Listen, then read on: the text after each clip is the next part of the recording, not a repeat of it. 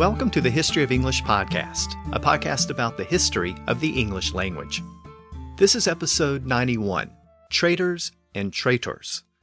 In this episode, we're going to continue our look at what happened when East met West in the 11th and 12th centuries. Many histories of this period tend to treat these events as a clash of civilizations, exemplified by the Crusades. But that was just one part of a larger story. While Muslims and Christians were trading blows in the Near East, they were also trading goods throughout the Mediterranean and southern Europe. That meant that products from the Near East were starting to flow into Western Europe. And the words for those products were starting to pass into French and English. So while the two sides were making war, they were also making money. And no group combined those two goals better than the order of knights known as the Knights Templar. They were holy crusaders, and they were also medieval bankers. So this time, we'll explore the interaction of faith and money, crusaders and traitors, and loyalty versus treason. But before we begin, let me remind you that the website for the podcast is historyofenglishpodcast.com. And you can sign up to support the podcast at patreon.com. Just go to historyofenglishpodcast.com and link from there. Now, before I begin, I should note that this episode is much longer than normal. I had a lot that I wanted to discuss, and much of this story is linked together with some common themes. So rather than breaking it into two separate episodes, I'm presenting it as one long episode. So this is basically two episodes in one. And since it's a little longer than normal, I've included a little break in the middle. That way, if you prefer to break it into two parts, just wait for the little intermission. So, with that, let's turn to this episode. And let's look at the interaction of East and West in the Middle Ages. Last time we looked at the rise of Arab science and medicine, and we saw how some of those ideas were starting to pass into Western Europe around the current point in our overall story of English. This time, I want to focus more closely on what happened when those two worlds collided. This is the story of trading and crusading. The story begins in the eastern portion of the Muslim world in the 10th century. As we know, a Muslim political elite had conquered most of what we know today as the Middle East, as well as North Africa and much of modern day Spain and Portugal. In the years that followed, those regions were increasingly unified by a common religion and a common language, but they became divided over politics the Abbasid Caliphate started to fracture as various local rulers emerged in different parts of the Muslim world. By the late 900s, a new group was entering the picture, and they were coming in from the east, specifically from the Eurasian steppe region. They were a group of Turkish tribes known as the Seljuks. They were really the first in a series of nomadic people from the steppe region that swept into the Middle East and Eastern Europe. They were followed a couple of centuries later by the Mongols from the same general region. But these Turkish tribes came in first, and around the year 970 they were entering the eastern part of the Abbasid Caliphate. They had a fierce warrior culture, and they soon moved into Persia. There they were influenced by the local culture, and they fully embraced Islam. They soon carved out their own empire and continued to expand westward. They then swept down into modern day Iraq and captured Baghdad in the year 1055. Then they moved northward into the Caucasus region between the Black Sea and the Caspian Sea. There they captured Armenia and Georgia in the year 1064. They were now sitting on the border of the Byzantine Empire, which was the Christian empire centered in Constantinople. Remember that this was the old Eastern Roman Empire that was now known as the Byzantine Empire. And the Byzantine Empire included much of modern day Greece and Turkey. But Turkey wasn't called Turkey yet. It was Anatolia, or Asia Minor. And the Seljuks were now sitting right on the eastern border of that region. In the year 1068, they invaded Anatolia and three years later they defeated the Byzantine forces at a major battle. And that gave the Seljuk Turks control of Anatolia. And that was really the beginning of modern day Turkey. The Seljuks actually encouraged Turkish settlement of the region to provide a stronger defense against the Byzantine Empire. Over time, this region became known as the Land of the Turks, or Turkey.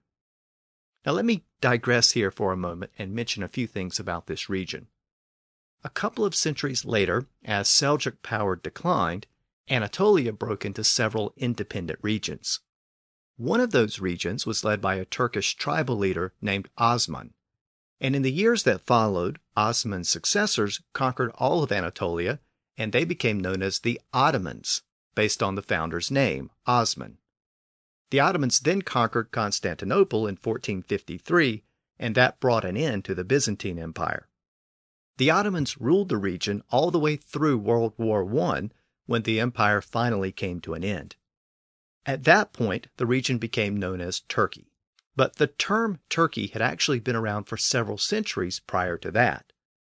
I mention this because a lot of products from the Ottoman Empire made their way to Europe over time, and it was common to refer to those products by reference to the region. So, for example, in the 1800s, a common type of footstool became popular in Europe and North America, and it was called an ottoman because of its origin in this region. Interestingly, the word sofa also came from Turkish, but it was originally an Arabic word, sufa, and it came into English in the 1600s. And speaking of ottomans and sofas, I should also mention that the word mattress has its origins in the Near East. It began as an Arabic word, al-matra, which meant a cushion. It was common in the Arab world for people to sleep on cushions that were placed on the floor, and it was during the Crusades that Westerners picked up this word and it passed through French into English in the 1200s. So the words ottoman, sofa, and mattress all have their origin in the Near East. As I noted, the region of Anatolia was also known as Turkey. In fact, Geoffrey Chaucer used the name Turkey in an English text in the 1300s, and that's the first known use of the name Turkey in English it became commonplace to refer to products from that region with the prefix turkey. So you could have a turkey chair or a turkey cushion. And there was a particular type of gem from there called a turkey stone. The term turkey stone was a translation of a French term. In French, a stone was a pierre, and a stone from Turkey was a pierre turquoise. That name was later shortened to just turquoise. So turquoise is based on the French word for Turkish. There was also a particular type of bird that was imported into Europe from the same region. The bird was called a turkey cock or a turkey hen. These types of birds actually came from Madagascar off the southeastern coast of Africa, but Europeans got them from Turkish traders. Over time, the birds were imported via a western route around the other side of the Mediterranean. They came in via North Africa into Spain and then up into Western Europe. So instead of coming into Europe through Turkey, they were now coming in through Spain. But then the Spaniards settled in North America and discovered a similar bird there. And those North American birds were brought back to Spain, and from there they were sold throughout Western Europe. So these North American birds were being traded side by side with those birds called turkey cocks or turkey hens. And apparently, most Europeans thought the two birds were related because North American birds also started to be called turkey cocks or turkey hens. And over time, the name of those birds was shortened to just turkey. So the word turkey for a type of North American bird or fowl is actually derived from the name of the region of Turkey, which is named for the Turks who arrived there in the year 1068. So let's return to our story. At the same time that the Seljuk Turks were conquering Anatolia, they were also spreading south into Syria and Palestine, and they soon captured Jerusalem as well. Now, obviously, Jerusalem was an important city, because it was home to holy sites for Christians, Jews, and Muslims. And many European Christians made pilgrimages there. But when the Seljuk Turks took the city, they effectively closed it to Christians. And they actually persecuted Christians in the region. And that really set in motion the events that led to the Crusades. But the Crusades didn't happen immediately. In fact, it took about 20 years for the Crusades to get underway. In the meantime, the Seljuks had to deal with another threat. And that threat was an internal threat.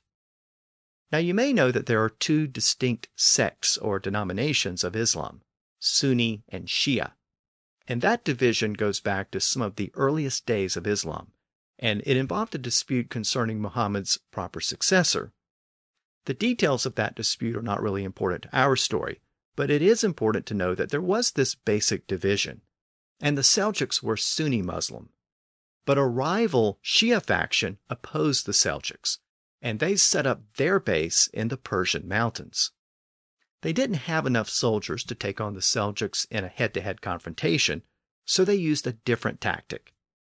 Their members would secretly blend into Seljuk society, and without warning, they would attack and kill prominent Seljuk leaders.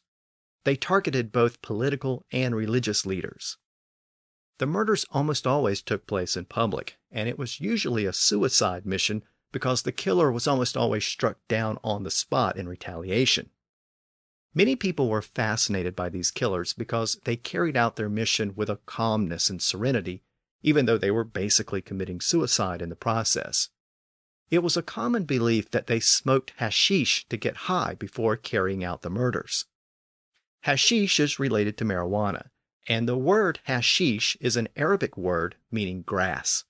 So it's basically the same way that marijuana is known as grass or weed in English.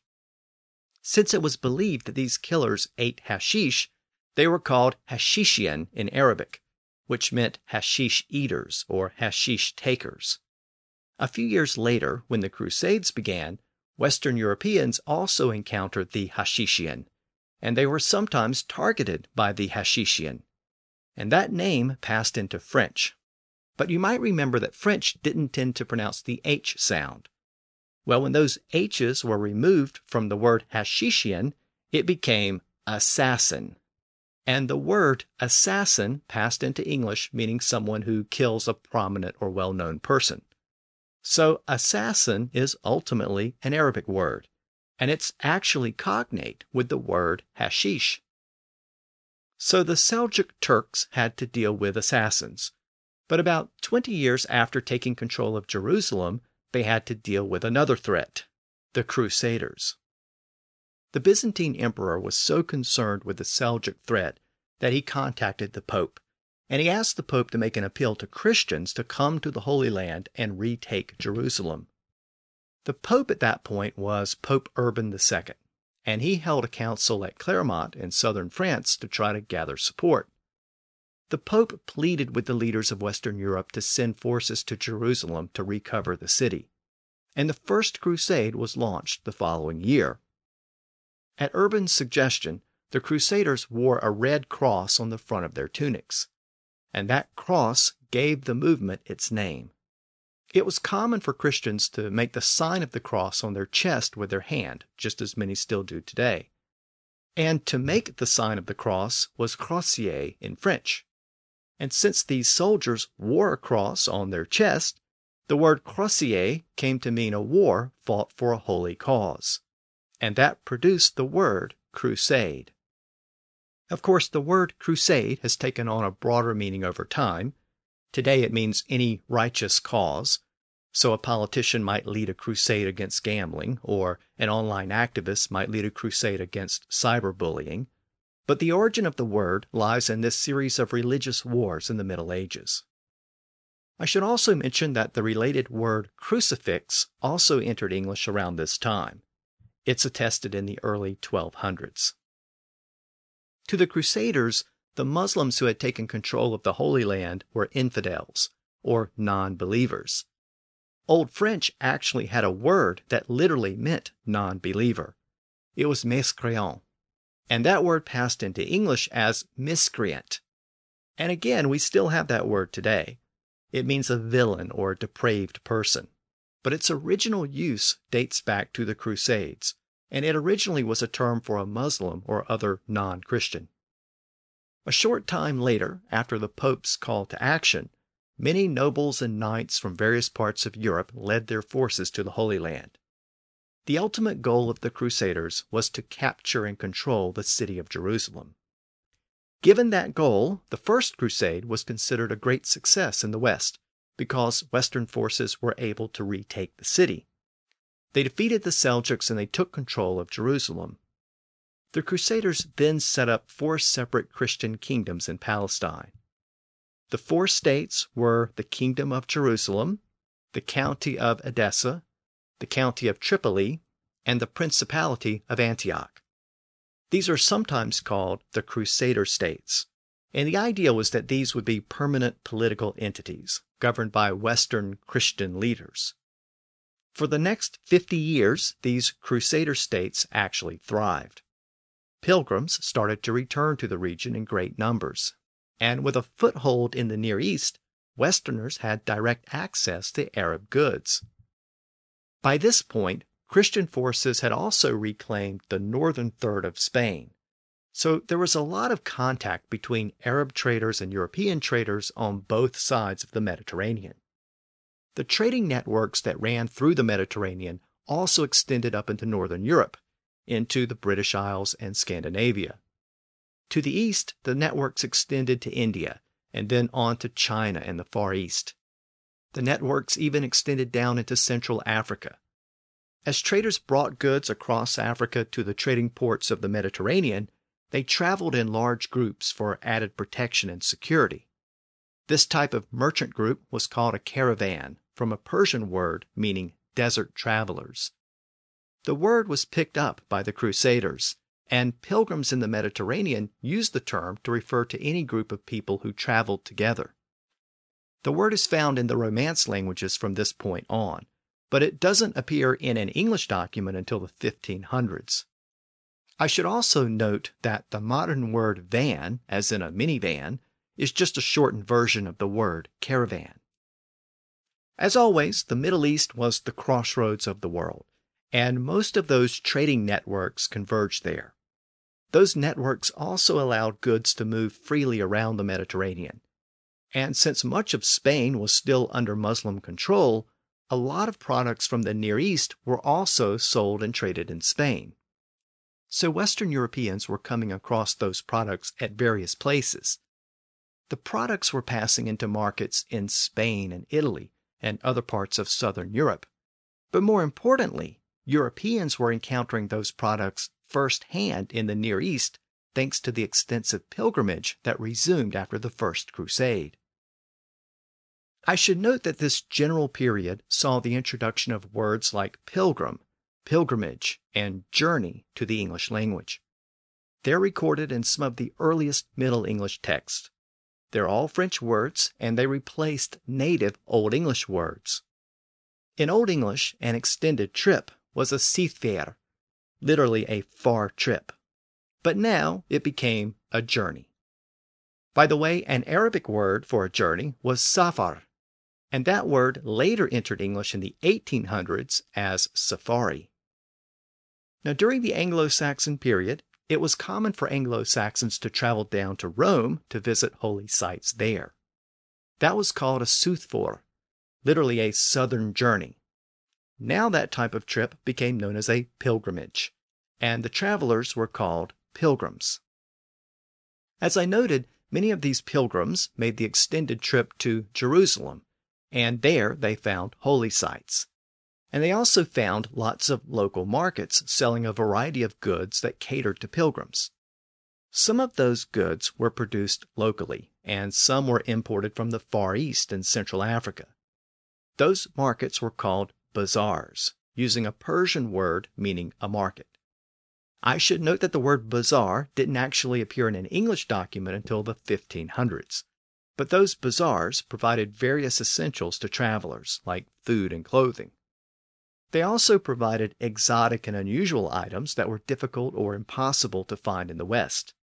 That included porcelain and special types of pottery, as well as soaps and perfumes. The markets also sold piece goods and clothes, carpets, tapestries, and cushions. And they offered lots of unusual foods and spices. Through this process and through those extensive trading networks, many of those items were introduced to Western Europe. Europeans were especially intrigued by the unique foods and spices that came from the East. Up to this point, the diet of medieval Europe had been limited and somewhat monotonous. Europeans ate what was available locally, and they dried or preserved what they could for winter. But the pilgrims and crusaders discovered lots of new foods in the markets of the Mediterranean. And they also discovered lots of spices that added flavor to otherwise bland and boring foods. And that led to the development of a very lucrative spice trade. Lots of words for herbs and spices entered early Middle English in the 1200s and 1300s. As English documents started to be produced again, many of them contained references to new herbs and spices. Most of those words came into English through French. In fact, the words herb and spice are both French words, and they both came into English in the 1200s. Being a French word, the word herb came in with a silent H at the front, and it retained that silent H until the 1800s.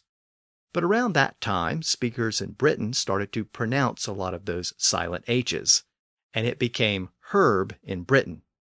But American English retained the original silent H, and thus the word is still pronounced as herb in American English. Believe it or not, the word spice is actually derived from the Latin word species, the word species meant a kind or sort or type of something. It's also related to the word spectate. So it referred to the process by which someone would look at or observe a group of things and would sort them out based on appearance. Each particular group was a species. Well, when traders and dealers sorted through various plants and herbs, they separated them into separate groups or species and eventually this produced the distinct word spices to refer to the various flavoring agents sold in those markets. Now, as traders sorted through herbs and spices, they also had to remove dirt and debris from the products. There was an Arabic word to describe this process of inspecting, sorting, and sifting. It was garbala. Some scholars think the Arabic word may have been based on an older Latin word. But either way, the word was picked up by European traders, and it produced the word garble. It originally referred to the process of sorting through a group of things and selecting certain individual pieces. In later English, it came to refer to the process of selectively picking out certain parts of a story to create a false impression. And that produced the modern sense of the word garble, meaning to mix up or distort. But ultimately, garble comes from Arabic, and it originally had to do with the spice trade. Now, herbs and spices added flavor to foods, but they also had a sweet odor and smell. The Greek word aroma originally referred to spices that had a fragrant smell, and the word passed into English in the early 1200s, but it still meant a spice at that time. And in fact, the word aroma didn't acquire its modern meaning as a smell or odor until the 1800s. The word balm has a similar history. It's actually a Semitic word for spice. The word was later applied to resins and oils that had a sweet and fragrant smell. And that was how the word balm passed into English in the early 1200s. So words like garble, aroma, and balm all originated with the Mediterranean spice trade. As those herbs and spices made their way north through France and then to England, the names of those plants also made their way into French and English. Some of those spices were known by names that can be traced back to Arabic, Persian, or Sanskrit. That included saffron and sumac, which both appeared in English around the time of the Crusades. Both of those words are Arabic words. Cinnamon also came in around that time. It was another popular spice, and the word cinnamon can be traced back to a Phoenician word. So it also originated within the Semitic languages. Now, there are a few words for spices that are actually attested in Old English. So even though they were part of this lucrative spice trade, they'd actually been around for a while in England. So, for example, the word cumin is another Arabic word, and it was another very popular spice but it had been around since Old English. In fact, it's one of the few Arabic words attested in Old English. Old English also had the words pepper and ginger. Pepper had been introduced by Roman traders during the Proto Germanic period, so it was part of the Anglo Saxon language from the very beginning. The word came from Latin, but most scholars trace it back to Sanskrit. Ginger has a similar history. The Anglo Saxons had borrowed the word from Latin, but it also goes back to Sanskrit. But note that the modern form of the word is ginger, pronounced with soft G's, which is a French pronunciation. The Latin pronunciation would have used hard G's. So that indicates that the word ginger was reborrowed from French in early Middle English. And that was probably because ginger was a very popular spice in that new spice trade following the Crusades. And the French influence was so strong during that period that the French form of the word replaced the older form.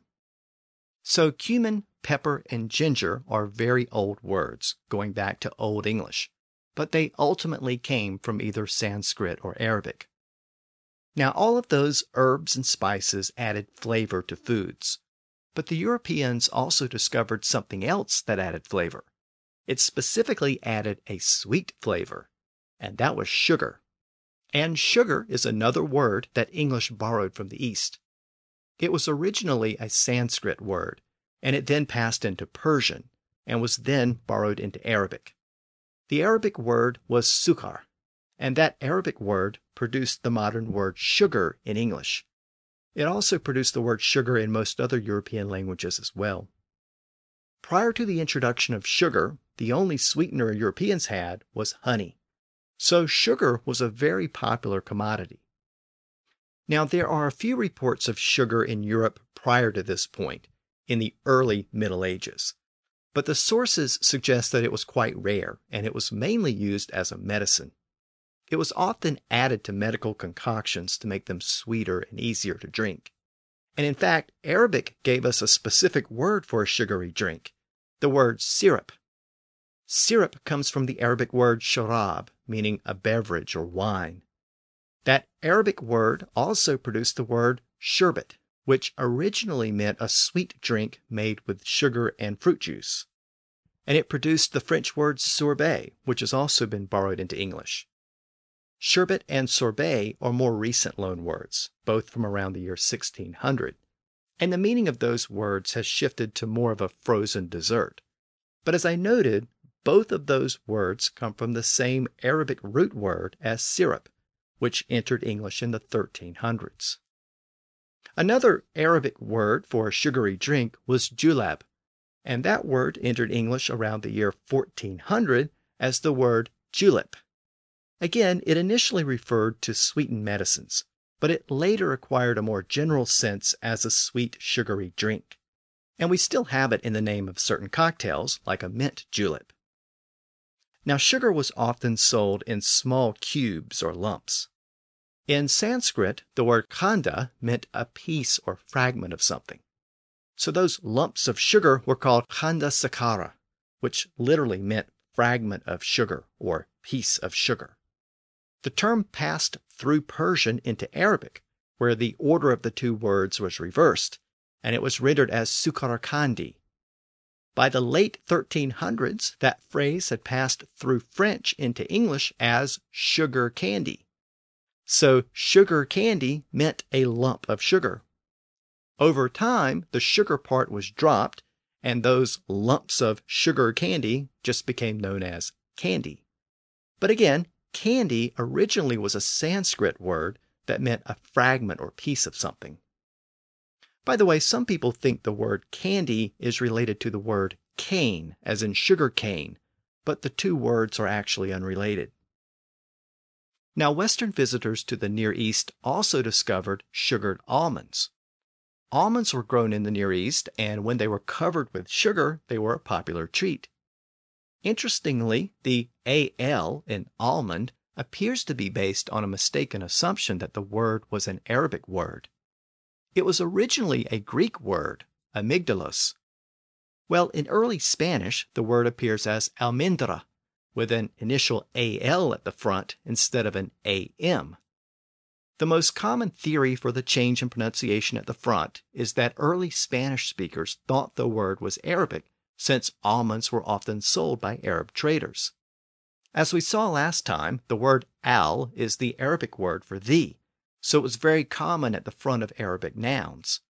So over time, some people pronounced the name of this nut with an initial al, and that pronunciation passed into English as almond. I should note that the modern French version of the word is amande without the L, but in older French, both pronunciations existed. Now, before I move on, I should mention something else about almonds. Their sweet smelling oil was used as a perfume and also as a body moisturizer. Burnt almonds were also made into a powder that was used for makeup. It was a dark powder that was used to color the eyelids. The Arabic word for this type of powder was khal. The powder was formed by burning the almonds with other substances, thereby converting them into a vapor. The vapor was then cooled, which produced a fine powder. This process is called sublimation today. And during the 1600s, scientists used that Arabic term khal to refer to any substance obtained through that type of process. They sometimes added that Arabic word al to the front, and that produced the word alcohol, or alcohol as we know it today. It usually referred to a type of powder. So powdered sulfur was called alcohol of sulfur. The term was later extended to mean any kind of refined substance, including liquids. By the 1700s, people spoke of alcohol of wine to mean wine that had been distilled and it then acquired its modern sense as a specific type of liquid that's been distilled. So the word alcohol is an Arabic word, and it's based on a word that originally meant eye makeup, and it also refers to a substance that was originally made from burnt almonds. So we've seen that Westerners were discovering herbs and spices and sweeteners and new types of nuts. They were also discovering lots of other foods in the Near East, during the period of the Crusades, the word olive entered the English language. The word oil also entered English during that period. In its original sense, the word oil literally meant the oil derived from olives, so it meant olive oil. In fact, the words olive and oil are derived from the same Greek root word. The words fig, date, raisin, and grape all appear in English for the first time during this period. Fig and date may have Semitic origins, but the precise origin is unclear beyond Greek. Raisin comes from Latin, but again, its history is unclear beyond that. Of course, raisins or dried grapes, and grape also came in around this time from French. Grape may have Germanic origins, but again, the etymology is uncertain beyond French. Now, you may be surprised that grape was a relatively new word in English, given that England had wine and the word wine for many centuries before that. But the Anglo Saxons tended to speak very literally, and they called a grape a wingberry, literally a wine berry. But now the word grape came in. A new type of fruit came in from Persia as well. In Greek, the fruit was called a persicon melon, literally a Persian melon or Persian apple. That term passed through Latin, and by the time of medieval Latin, the melon part had been dropped, and it was simply pesca. It then passed through French into English as peach in the 1300s. So the word peach is derived from the word Persian. And again, it originally meant a Persian melon or Persian apple. Europeans also discovered citrus fruits in the Mediterranean. Oranges, lemons, and limes made their way to Western Europe. The word orange comes from Sanskrit, and it first appears in English in the 1300s. Lemon appears around the same time. Lime comes in a couple of centuries later. Now, lemons and limes are similar fruits, and they have similar sounding names, so it's probably no surprise that they both came from the same Persian root word, which was lemon. I should also note that English started to get new words for various types of onions. The Old English words for an onion were based on very early borrowings from Latin. That included the Old English word chipa. A more colloquial term for an onion in Latin was a unio, which was literally a variation of the word union, meaning a vegetable with many separate layers that were united into one.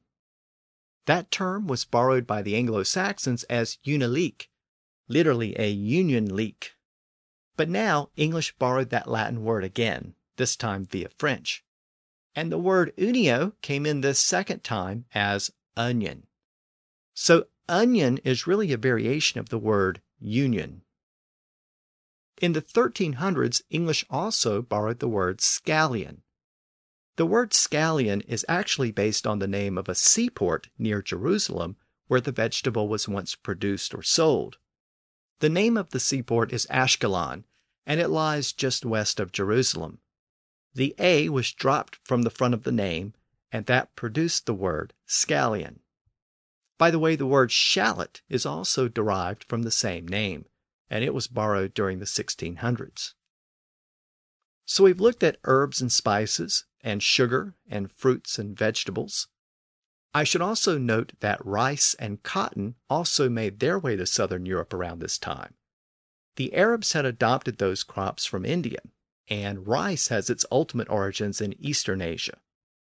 Those crops were then transported to Spain after the Muslim conquest there. And from Spain, rice and cotton were transported north into France and England. So Western Europeans started to become familiar with rice as a food and cotton as a fabric. The word rice is a Sanskrit word, and it first appears in English in the early 1200s. The word cotton comes from an Arabic word, kutan, and that word passed into English around the year 1400. The Arabs had developed a sophisticated cotton industry because cotton fabric was light and comfortable, and it was used for clothing as well as things like sheets and tablecloths and towels and rugs. As Europeans discovered the benefits of cotton, it soon became a popular alternative to wool. So, from all of those words that were entering English in the 1200s and 1300s, we can see how those trading networks were changing the diet and lifestyle of Western Europe. And again, the Crusaders and Pilgrims and Western traders were an important link in that chain. The Christian conquest of Jerusalem gave Europeans a foothold in the eastern Mediterranean, and the Muslim conquest of Spain gave Muslims a foothold in southwestern Europe. And places like Sicily in the Mediterranean were home to a variety of peoples from all over, meeting and mixing and trading with each other. So the entire Mediterranean region was exploding with activity. Europeans came to the Mediterranean from all over Western Europe, speaking a variety of European languages. But Arabs referred to all of those Europeans as simply the Franks, regardless of background. And I mention that because many scholars consider that generic use of the word Franks to be the origin of the term lingua franca to mean a common shared language. As the various European and Muslim traders encountered each other, they communicated in a shared trading language that blended elements of Southern French and Italian and Arabic. It was really a trading vernacular that was used around the Mediterranean. Since it was commonly used by Western Europeans, or Franks, that common vernacular became known as the lingua franca. Of course, today it refers to any common language or vernacular.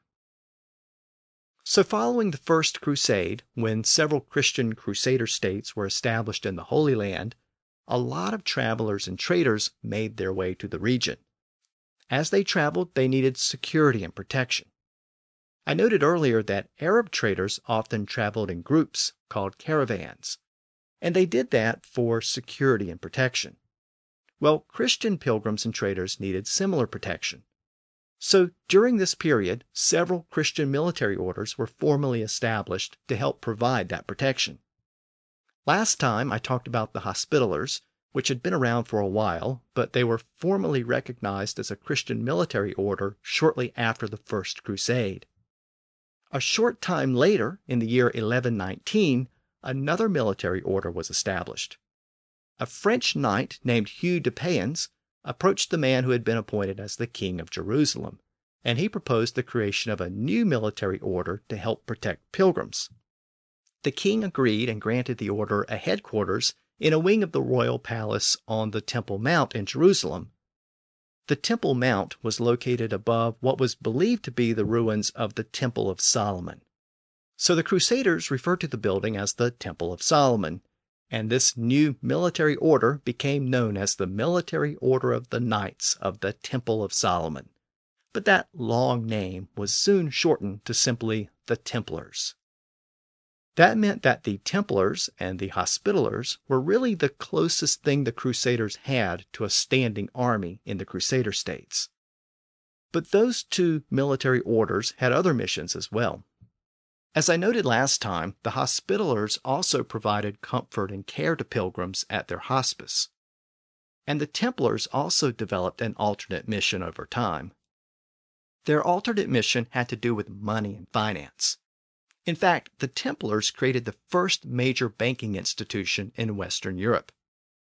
The Templars were founded in poverty, but that quickly changed. They were tremendous fundraisers, and they appealed to everyone in Europe to make donations to support their cause in the Holy Land. And the money started to roll in. In an earlier episode of the podcast, when we were going through the Peterborough Chronicle, I mentioned a passage where Hugh de Payens, the Templars' founder, traveled to England to solicit donations.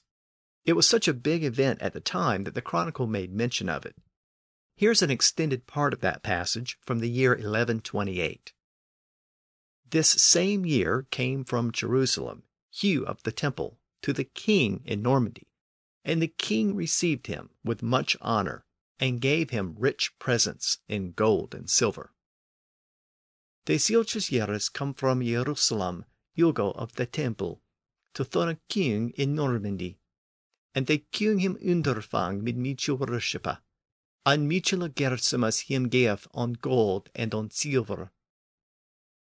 And afterwards he sent him into England, and there he was received by all good men, who all gave him presents, and in Scotland also. And by him they sent to Jerusalem much wealth in gold and in silver. On Sethan he sendte him to Englelande, and there he was underfangen of el gode man, and el him gave in Jersima on Scotlande elswa, and bade him send to Jerusalem Michel echte with ale on gold and on silver. Now, I wanted to make note of that passage again because it points to a very important development the tremendous acquisition of wealth by the Templars. Donations rolled in, as did a stream of new recruits. The Templars not only acquired a lot of money, they were also given castles and land in the Crusader states. Having acquired so much wealth, they then started to make loans. Initially, the loans were intended to help finance the travel of pilgrims and crusaders. The first record of a Templar loan occurred in the year 1135. The loan was made to a couple to help them pay for their pilgrimage to the Holy Land. In exchange, the Templars received the couple's property, and they held it until the loan was repaid. In the meantime, the Templars received the income and revenue generated by the property. Now, the church rules at the time prohibited lenders from charging interest, but the Templars discovered this convenient loophole. It wasn't interest, it was rent. The Templars were soon making large loans to various kings and governments. They were also exempt from taxes and tithes. So they were receiving regular donations, and they were receiving the income from their properties, including the ones they were holding as collateral for loans. And they didn't have to pay taxes to the government or tithes to the church. That's a good deal if you can find it, and it made the Templars one of the richest organizations in Europe, probably the richest, and they soon had branches throughout Europe. Over time, their financial transactions became more sophisticated. Traveling with large sums of money over long distances was risky. So a knight in England could go to a Templar house in London and deposit money or take out a loan there. He then received a letter in return that stated the amount on deposit. The knight could take that letter with him and redeem it at any other Templar house. So when he arrived in Jerusalem, he could receive the money in the form of gold coins whenever he needed it. Of course, the Templars took a fee for the transaction. But in that sense, they were operating very much like a modern bank. And that letter was the medieval equivalent of the modern checkbook. And speaking of checks, I should note that the word check entered English around this time, and it also had its origins in the Near East. I've actually covered this etymology before, so I won't go through all of it again, but I wanted to mention it here as a reminder. Back in episode 73, I talked about chess and checks and checkers and the English office of the exchequer. And you might remember that all of those words came from the game of chess, and specifically the term checkmate, which derived from the Persian phrase shamat, meaning the king is helpless. The sense of the word check as a bank check is a relatively modern development, but again, it ultimately goes back to this same root. And I wanted to make that point because that means that the word check is ultimately based on a Persian word, the word shah. And it's also a good reminder that the game of chess, which originated in India, was also spreading into Western Europe during the Crusades. So it wasn't just herbs and spices and fruits that were being carried north and west, it was also cultural items like games. I mentioned in that earlier episode that the word check was also used for the name of a game that was similar to chess called checkers. That's the common name in the US. It's also known as drafts in the UK. Well, I should mention here that checkers or drafts was once a completely different game called al-kirki.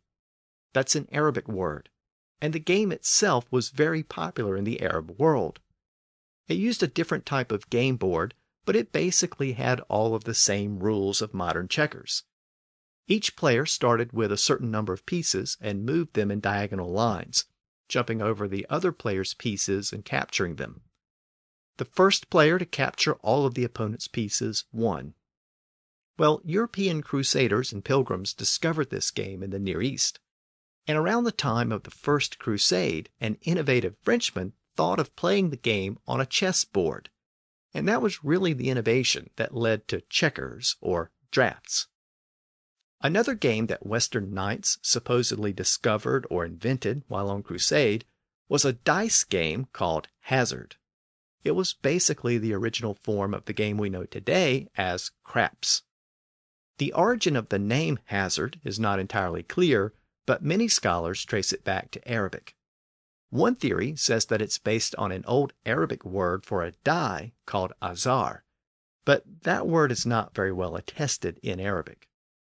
Last time I introduced you to Elias Belhaddad of the History of Islam podcast, and he also expressed some skepticism about that etymology. Here are his thoughts. Zahar in Arabic actually means flower. When referring to a dice, usually we call it muka'ab and narad, um, which bas- which literally means throwing cube. Um, I did a bit of research. Dice used to be referred to as zahrun narad or zahrul which means literally the flower of the board. If you refer to a die simply as a zahar, it wouldn't it wouldn't make sense. They were called zahrul in specific reference to I believe the game of backgammon, which was played on a board. Loha means board. So a zahar on its own, just so you know, it, an Arabic speaking person wouldn't understand it to mean uh, a die. Now, an alternate etymology that links the word hazard to the Crusades comes from a contemporary writer named William of Tyre, who wrote in the 1100s that the word hazard was derived from the name of a castle in Palestine called Asart, and that the dice game was played by crusaders during a protracted siege of the castle. And after that siege, the crusaders started to refer to the game as hazard based on the name of that castle. Whatever the ultimate source, it seems clear that the game was known as hazard during the Crusades. Of course, hazard was a game of chance, with an opportunity to either win or lose. That risk of loss ultimately influenced the development of the word in English. And today, the word hazard means a specific risk or peril, but it originally referred to a game of dice. Now, that more general sense of the word hazard as a risk or peril is important to our story because trips to the Holy Land were always hazardous, filled with lots of risk and peril. Bandits and robbers lurked around every corner, and sickness and disease were common threats. These were the risks that the Templars and the Hospitallers tried to manage, while defending the Crusader states at the same time. And for several decades, they managed those risks very well. But in the 1140s, their hold on the region started to slip. Remember that four separate Christian Crusader states had been established after the First Crusade. The northernmost Crusader state was the county of Edessa, located around the modern border between Syria and Turkey. In the year 1144, the region was recaptured by the Turks. It was the first significant loss for the Crusaders. The loss of Edessa led to the Second Crusade in the mid 1100s. That was the crusade where Eleanor of Aquitaine accompanied her first husband, the French king Louis VII. They traveled together and argued the whole time, and the Western forces were able to capture some territory in Spain and northern Egypt, but they suffered a massive defeat in the Holy Land. Edessa was permanently lost, so the Second Crusade was considered a major failure. However, the Christian forces held on to the other three Crusader states, including the main prize, Jerusalem. So, for the next 30 or 40 years, Western pilgrims and traders continued to travel to the Holy Land, and they continued to enjoy the protection provided by the Templars and the Hospitallers. And the Templars continued to acquire wealth and make loans. Then, in the 1170s, a new force started to take shape in the East. That force was a man named Saladin. Saladin was a warlord from Mesopotamia who became the ruler of Syria and gradually expanded his realm throughout much of the Middle East. He united the Muslims throughout the region and he posed the greatest threat to the Christian Crusader states. He was a Sunni Muslim and he was an enemy of the Shia assassins who I mentioned earlier. Around the year 1175, he actually survived two separate murder attempts by the assassins. One attacker got so close that he slashed Saladin's cheek and pierced his leather chest armor. But he was not deterred. He eventually conquered Iraq and Egypt, and that gave him control of all the regions surrounding the Crusader states. He then moved against Jerusalem. In the year 1187, he captured the city and Jerusalem slipped from the grasp of the Christians, and it returned to Muslim control for the first time in nearly a century. As we know, Jerusalem was always the main prize, and the loss of Jerusalem was a devastating blow to Christians in Europe. So, in response to that loss, European forces started to make plans for a third crusade to try to recover the city from Saladin's forces. And that brings us back to the current point in our overall story of English, with the reign of Richard the Lionheart. Richard became King of England and ruler of the Angevin Empire two years after the fall of Jerusalem. When Richard became king, preparations were already underway for the Third Crusade. So let's take a quick break here to catch our breath, and when we come back, I'll explore the events of the Third Crusade and the early reign of Richard the Lionheart.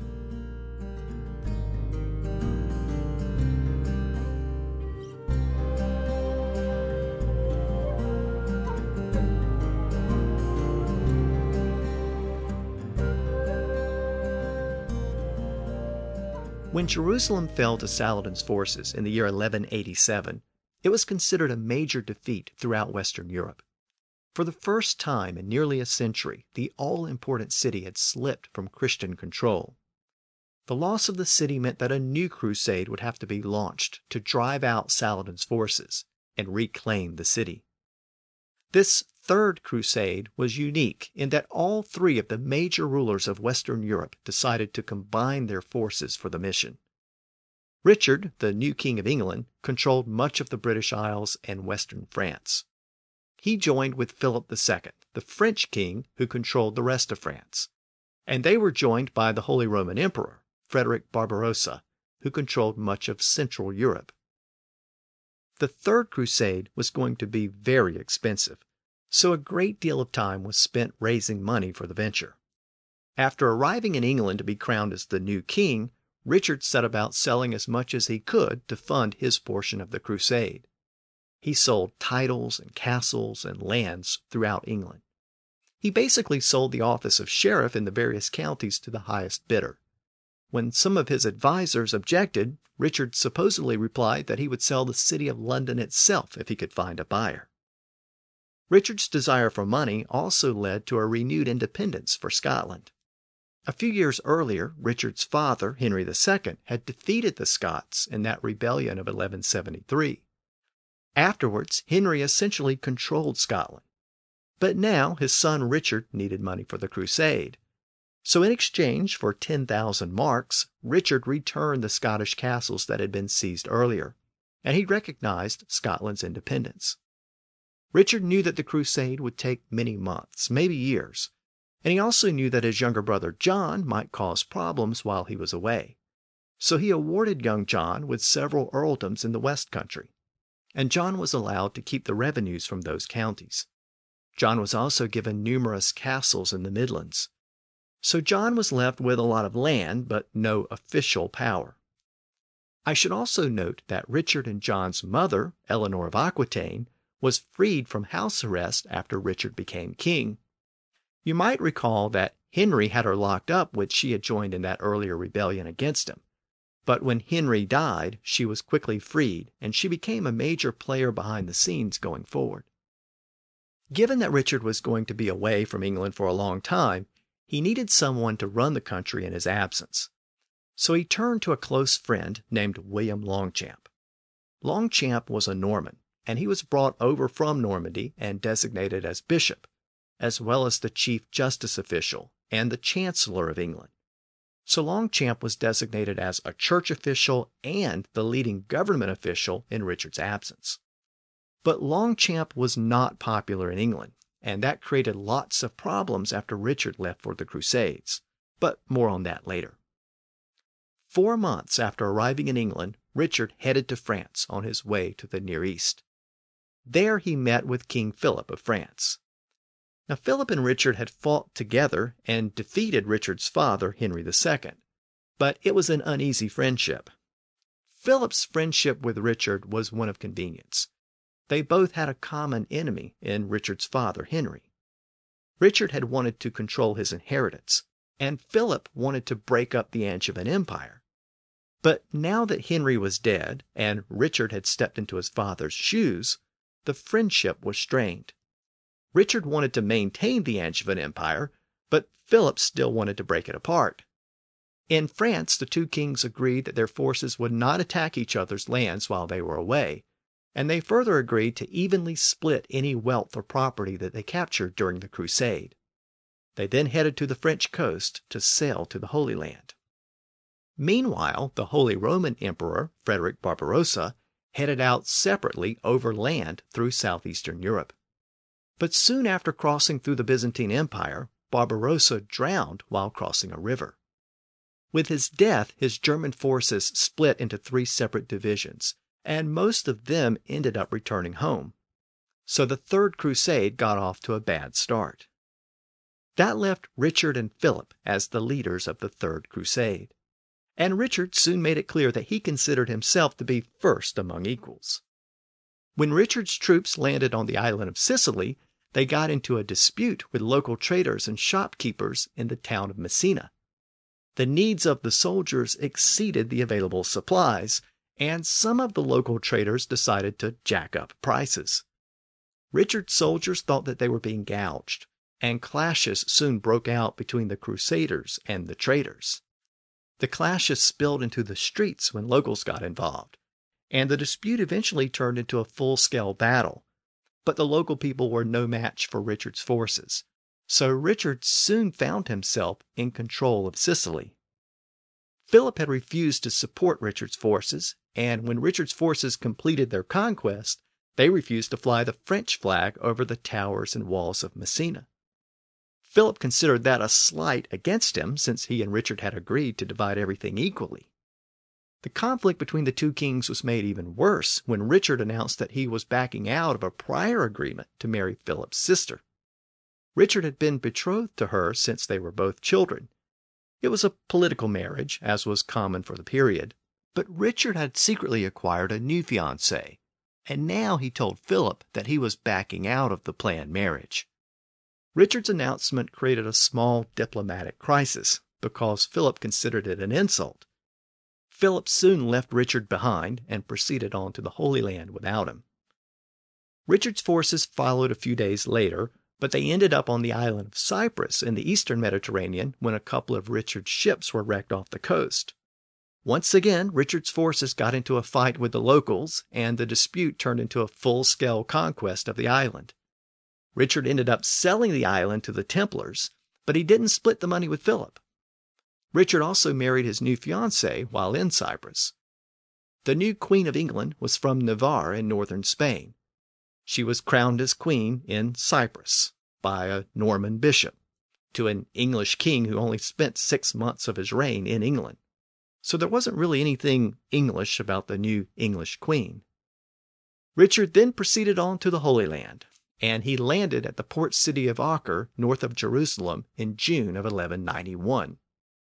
Acre was the most important port city in the region, and most Westerners who made the trek to Jerusalem passed through that busy port. The ultimate success of this crusade really depended on the recapture of Acre, because the Crusaders needed that foothold in order to launch an attack on Jerusalem to the south. Acre had been under siege for nearly two years when Richard finally arrived. About a month after Richard arrived, the Crusaders finally breached the city's defenses. It was a great victory for the Crusaders, one of the greatest victories in the Holy Land since the First Crusade almost a century earlier. And the victory helped to secure Richard's reputation as a great warrior. But the victory came at a great cost. First, there was a diplomatic incident involving Duke Leopold of Austria, an ally of Richard and Philip. Leopold had been involved in the siege of the city for several months before Richard and Philip got there. And after the victory, Leopold's forces tried to fly his banner from the local citadel.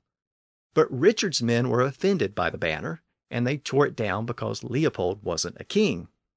He was expected to know his place, and that place was under Richard.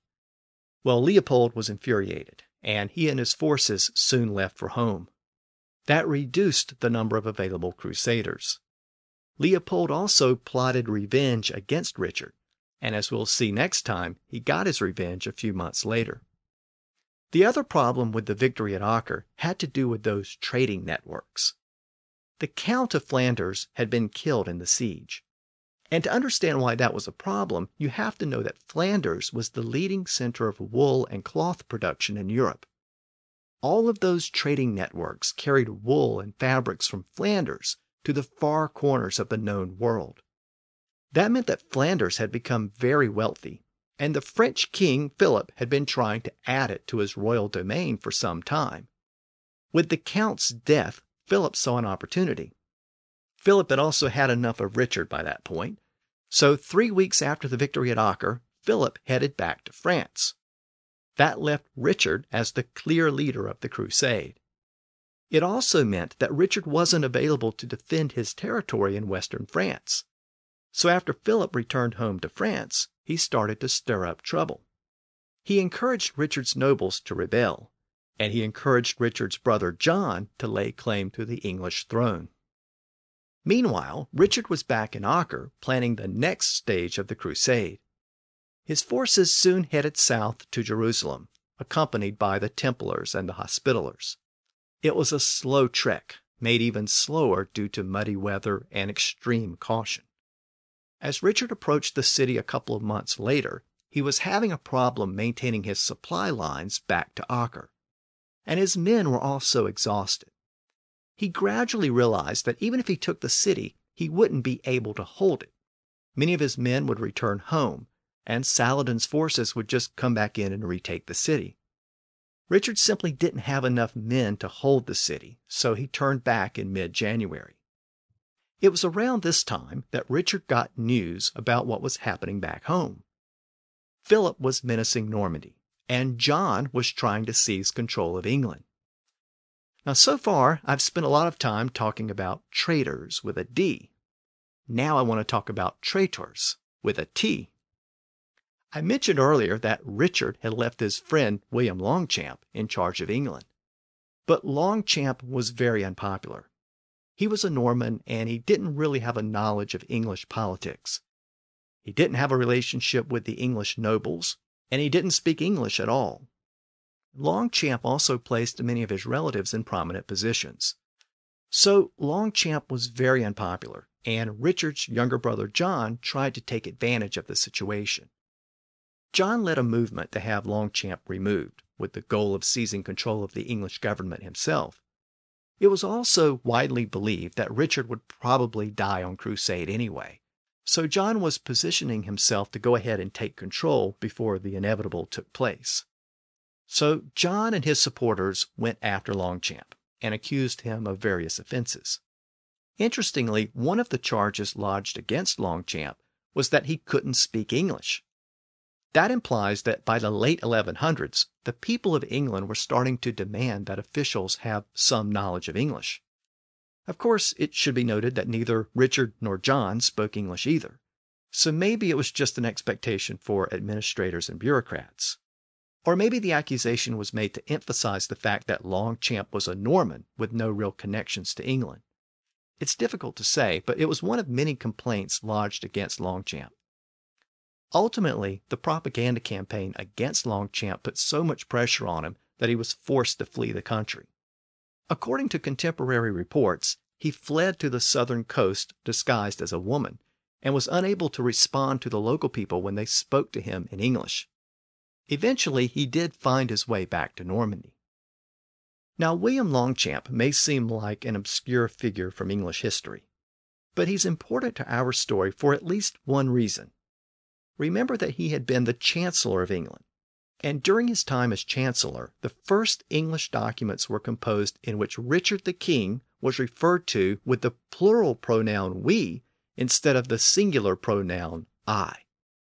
This was the first known use of the so called royal we, as in we are not amused. And Richard was definitely not amused by what was happening back in England. By this point, Richard and John's mother, Eleanor of Aquitaine, had stepped in to prevent John from seizing control of the English crown in Richard's absence. But John had also emerged as a thorn in Richard's side, and he was sowing rebellion among the English nobles. He was also being encouraged by Philip back in France. In May of 1192, Richard received word of the alliance between John and Philip. The envoy warned Richard of, quote, abominable treachery and the potential loss of England. Richard knew that he needed to wrap things up as soon as possible and head back home. A new campaign season was about to begin, so Richard embarked on one last campaign to take Jerusalem before heading back to England. Once again, Richard's forces made the trek to Jerusalem, but he experienced the same problems as before. He could barely maintain his supply lines, and he was facing a bloody, protracted siege of Jerusalem. He also knew that he wouldn't be able to hold the city even if he captured it. By this point, Richard's forces and Saladin's forces had fought each other to a standstill. Their resources were running low, and both sides were looking to settle their claims to the region. In September, a three year truce was signed. It was agreed that the Crusaders would continue to hold the coastline, and the Muslim forces would continue to hold Jerusalem. Christian pilgrims would be permitted to enter the city, but it would remain under Muslim control.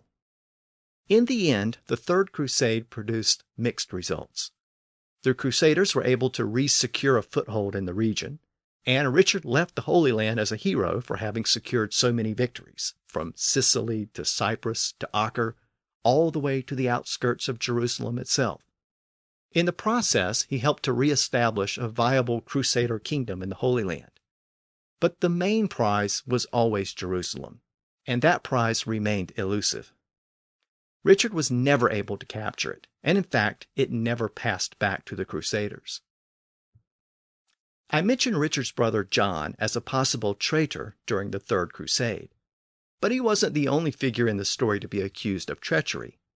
The Templars eventually faced similar accusations. After the Third Crusade, the Templars moved their headquarters to the captured port city of Acre. There would be more crusades, but increasingly they were focused more on plunder and personal gain. People started to question the motivations of the Crusaders, and that criticism extended to the Templars. During the Crusades, the Templars had emerged as one of the wealthiest institutions in Europe and the Mediterranean. And with the permanent loss of Jerusalem, critics alleged that the Templars were more concerned with acquiring wealth than taking back the Holy Land there were rumors of corruption and misplaced priorities. About a century after the Third Crusade, the city of Acre once again fell to Muslim forces, and the Templars looked to move their headquarters to Europe. Given their wealth and independence and military power, there were rumors that the Templars were going to try to create their own kingdom in southern France. So the Templars actually became a threat to the French king at that time, named Philip the Fair.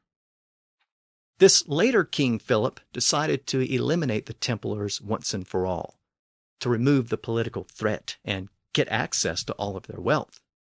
In the year 1307, he accused the Templars of heresy, and the order was formally abolished by the Church. Almost all of the Templars in France were arrested, and most were executed. Many of the leaders were burned alive. In France and England, most of the Templars' wealth was seized by royal officials. The destruction of the Templars created a financial void in Europe. That early banking system disappeared, but a short time later, new institutions stepped in to fill the void. Several prominent families in northern Italy started to offer many of the same services the Templars had offered. And those families created a new banking network that was really the beginning of modern banking in Europe. Now, in this episode, I've talked about the Crusades and the spice trade and the origin of the modern banking system. So let me conclude by putting all these various pieces together for you. The European obsession with crusades and spices takes us back to Spain, where so many of those Arabic influences passed into Western Europe. Though the Crusades in the Holy Land fizzled over time, the attempt to recapture Spain in the West raged on. Around the time of the Third Crusade, Christian forces had reclaimed roughly the northern half of the peninsula. As Christian forces spread south, new Christian kingdoms emerged in the conquered regions. In the far northeast, the kingdom of Aragon was firmly established by the year 1035. Around the same time, the county of Castile emerged in the north central part of the peninsula and it gradually emerged as the dominant Christian realm in the region. And in the far west, the kingdom of Portugal was established in the 1130s. These were all independent realms. But in the year 1469, the heir to the throne of Aragon married the heir to the throne of Castile. That was the famous marriage of Ferdinand of Aragon to Isabella of Castile. That marriage sealed the alliance between those two separate kingdoms, and it was the origin of the modern country of Spain. During their joint reign, the reconquest of Spain was finally completed. In the year 1492, Christian forces finally captured the last Muslim region in the far south, called Granada. One of the persons who was present at the capture of Granada was a man by the name of Christopher Columbus. Perhaps you've heard of him. Columbus was in Spain because he had a potential solution to a problem that had arisen in the spice trade. The failure of the Crusades in the Holy Land left the Near East under Muslim control, and Western traders were finding it difficult to secure safe passage through those regions using the traditional trading networks. So Columbus was looking for a different way to get to China and India. Rather than sailing eastward, through the Muslim controlled lands, he had an idea to sail westward across the Atlantic. He knew the world was round, so he could just go in through the back door. On his way back from that siege down in Granada, he got an audience with Ferdinand and Isabella. And you probably know the rest of the story. They agreed to help finance the venture, but Columbus still needed a substantial investment from those northern Italian bankers that had filled the void when the Templars were banned. So it was the desire to find a new trading route, combined with the money of the Italian bankers and fueled by the successful reconquest of Spain, that ultimately led Columbus to set sail westward in August of 1492, just eight months after the fall of Granada and the final defeat of Muslim forces in Spain. Of course, that voyage led to the discovery of North and South America, and that discovery led to a later Indo European migration as Spanish, Portuguese, French, and English all made their way across the Atlantic to the New World. One final note before I conclude this look at Eastern influences on English during the early Middle Ages. Fifteen years before Columbus set sail to the New World, William Caxton started printing books in England using his brand new printing press. The first book he produced was a version of the Canterbury Tales. But after that book was printed, Caxton decided to date each book he printed so that the date of production could be clearly established. So the next book he produced was the first book to bear a printing date, the year 1477. It's the earliest dated book printed in England and printed in the English language using the printing press. It was called Dictes and Sayings of the Philosophers. The book was an English translation of a French translation of a Latin translation of a book that was originally composed in Arabic in the late 11th century. So the oldest dated book printed in the English language was actually a translation of an Arabic text. So I'm going to conclude this episode on that note. Next time, we'll explore what happened when Richard the Lionheart returned to England.